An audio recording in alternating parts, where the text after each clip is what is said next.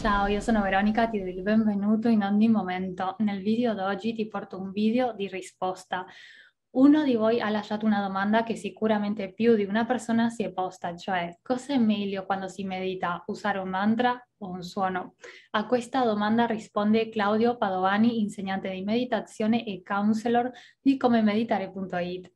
Questo mi ricorda ad altre domande che sono sorte nel corso del tempo e ci sono dei video al riguardo, ad esempio se è meglio meditare con la musica o senza musica, come scegliere una postura di meditazione, come scegliere un mantra, come evitare l'ansia durante la meditazione. Ti lascio i link di questi video nel caso non li hai visti.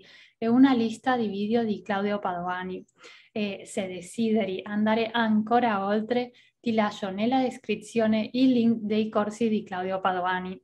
Infine ti ricordo che sei invitato a lasciare i tuoi dubbi affinché possano trovare una risposta in un futuro video come in questo caso. Un grande abbraccio e ci vediamo presto. Rispondo a una domanda eh, pervenuta sul meditare i suoni eh, i, i, suoni per esempio delle campane tibetane. La domanda in realtà è questa, anziché utilizzare i mantra che possono essere in sanscrito, perché non sfruttare le campane tibetane? Producono un suono acuto e rilassante, oltre a darti benefici a livello di vibrazione e di concentrazione. I mantra vanno bene all'inizio quando sei un principiante, ma dopo hai bisogno di fare di, di, and- di altro per andare oltre, anche perché prima o poi ti stufi. Io, ad esempio, per meditare, insomma, io eh, Sicuramente suggerisco di usare mantra. Le campane tibetane hanno un, un suono eh, di, con una certa vibrazione che sicuramente aiuta. Tutto aiuta, tutto aiuta. Ma se vuoi andare oltre,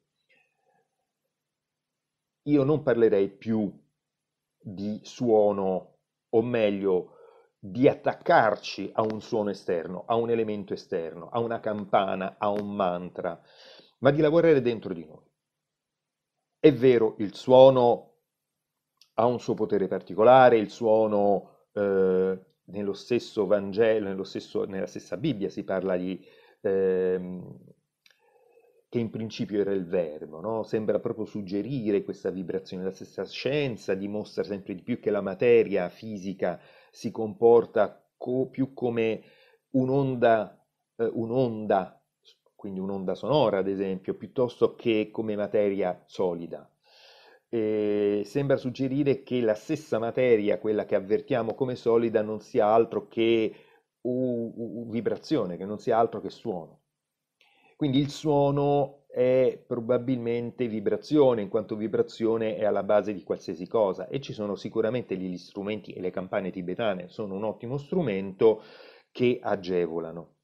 Ma se vogliamo andare oltre, noi dobbiamo conoscere noi stessi, dentro noi stessi c'è il suono, Dentro noi stessi c'è la chiave per realizzare le cose. Più ci attacchiamo, se vogliamo andare oltre, non possiamo attaccarci a cose esterne. Non possiamo continuare ad attaccarci, per esempio, a delle campane, a delle campane tibetane, a dei mantra.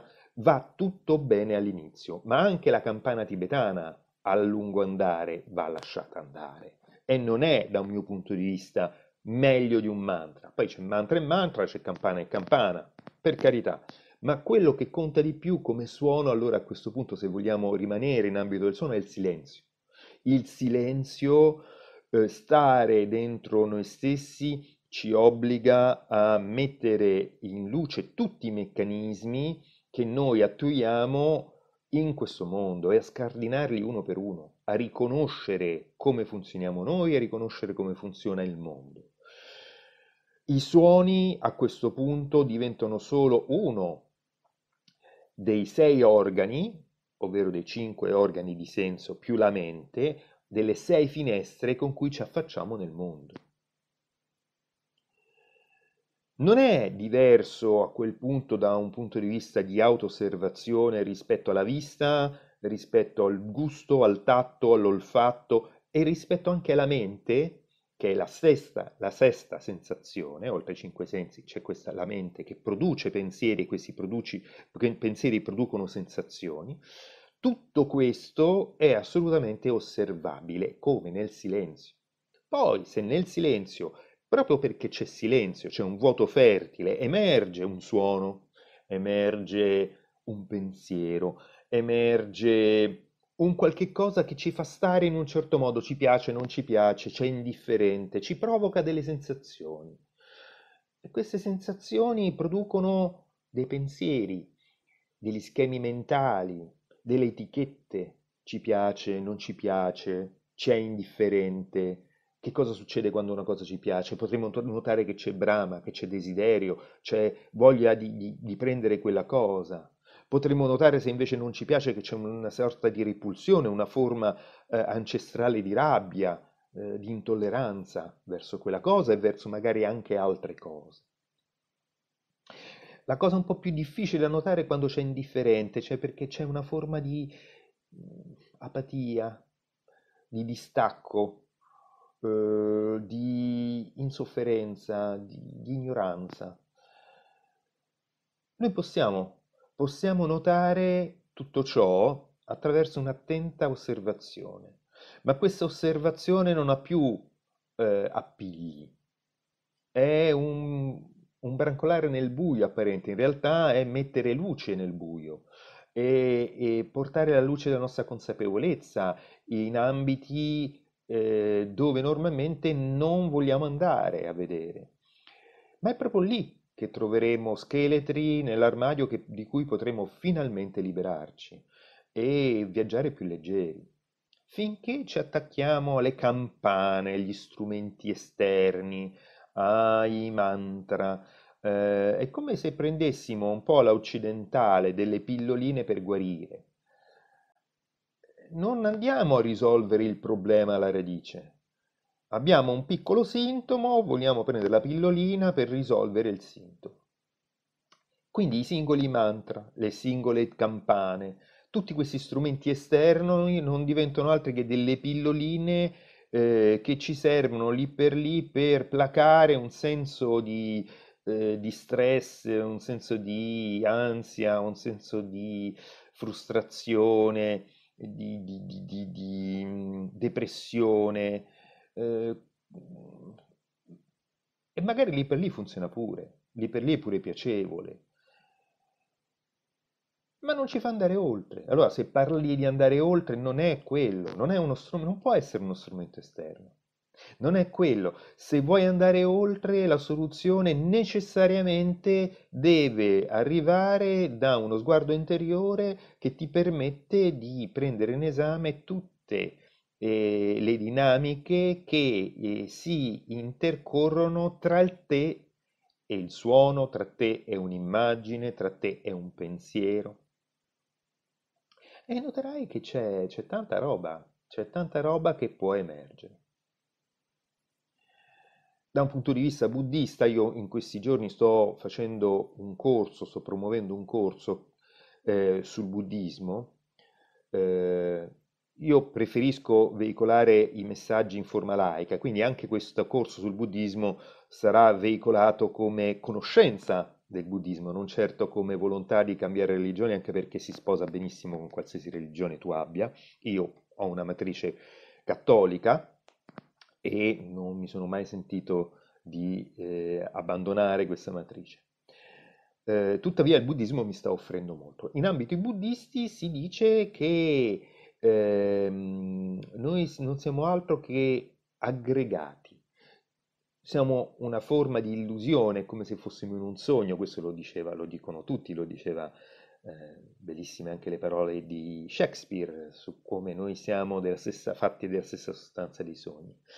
Ehm, infatti il risvegliato significa risvegliarci da questo forma di, di, di strano mo- mondo in cui viviamo, fatto di mille pensieri che ci fanno perdere l'unico momento in cui siamo vivi, che è il qui e ora. Però ecco, quando siamo immersi in questa illusione di questo io, questo io alla fine, ci dicono i buddisti, è fatto di, sì, di un corpo, ma il corpo non, non, du- non dura in eterno, evidentemente siamo anche al- siamo altro, non possiamo trovare un sé assoluto nel corpo. Però possiamo notare che ci sono delle sensazioni, mi piace, non mi piace, mi è indifferente. Per esempio quando il mio occhio o il mio orecchio, quindi il corpo fisico, insito nel mio orecchio entra in contatto con un suono, eh?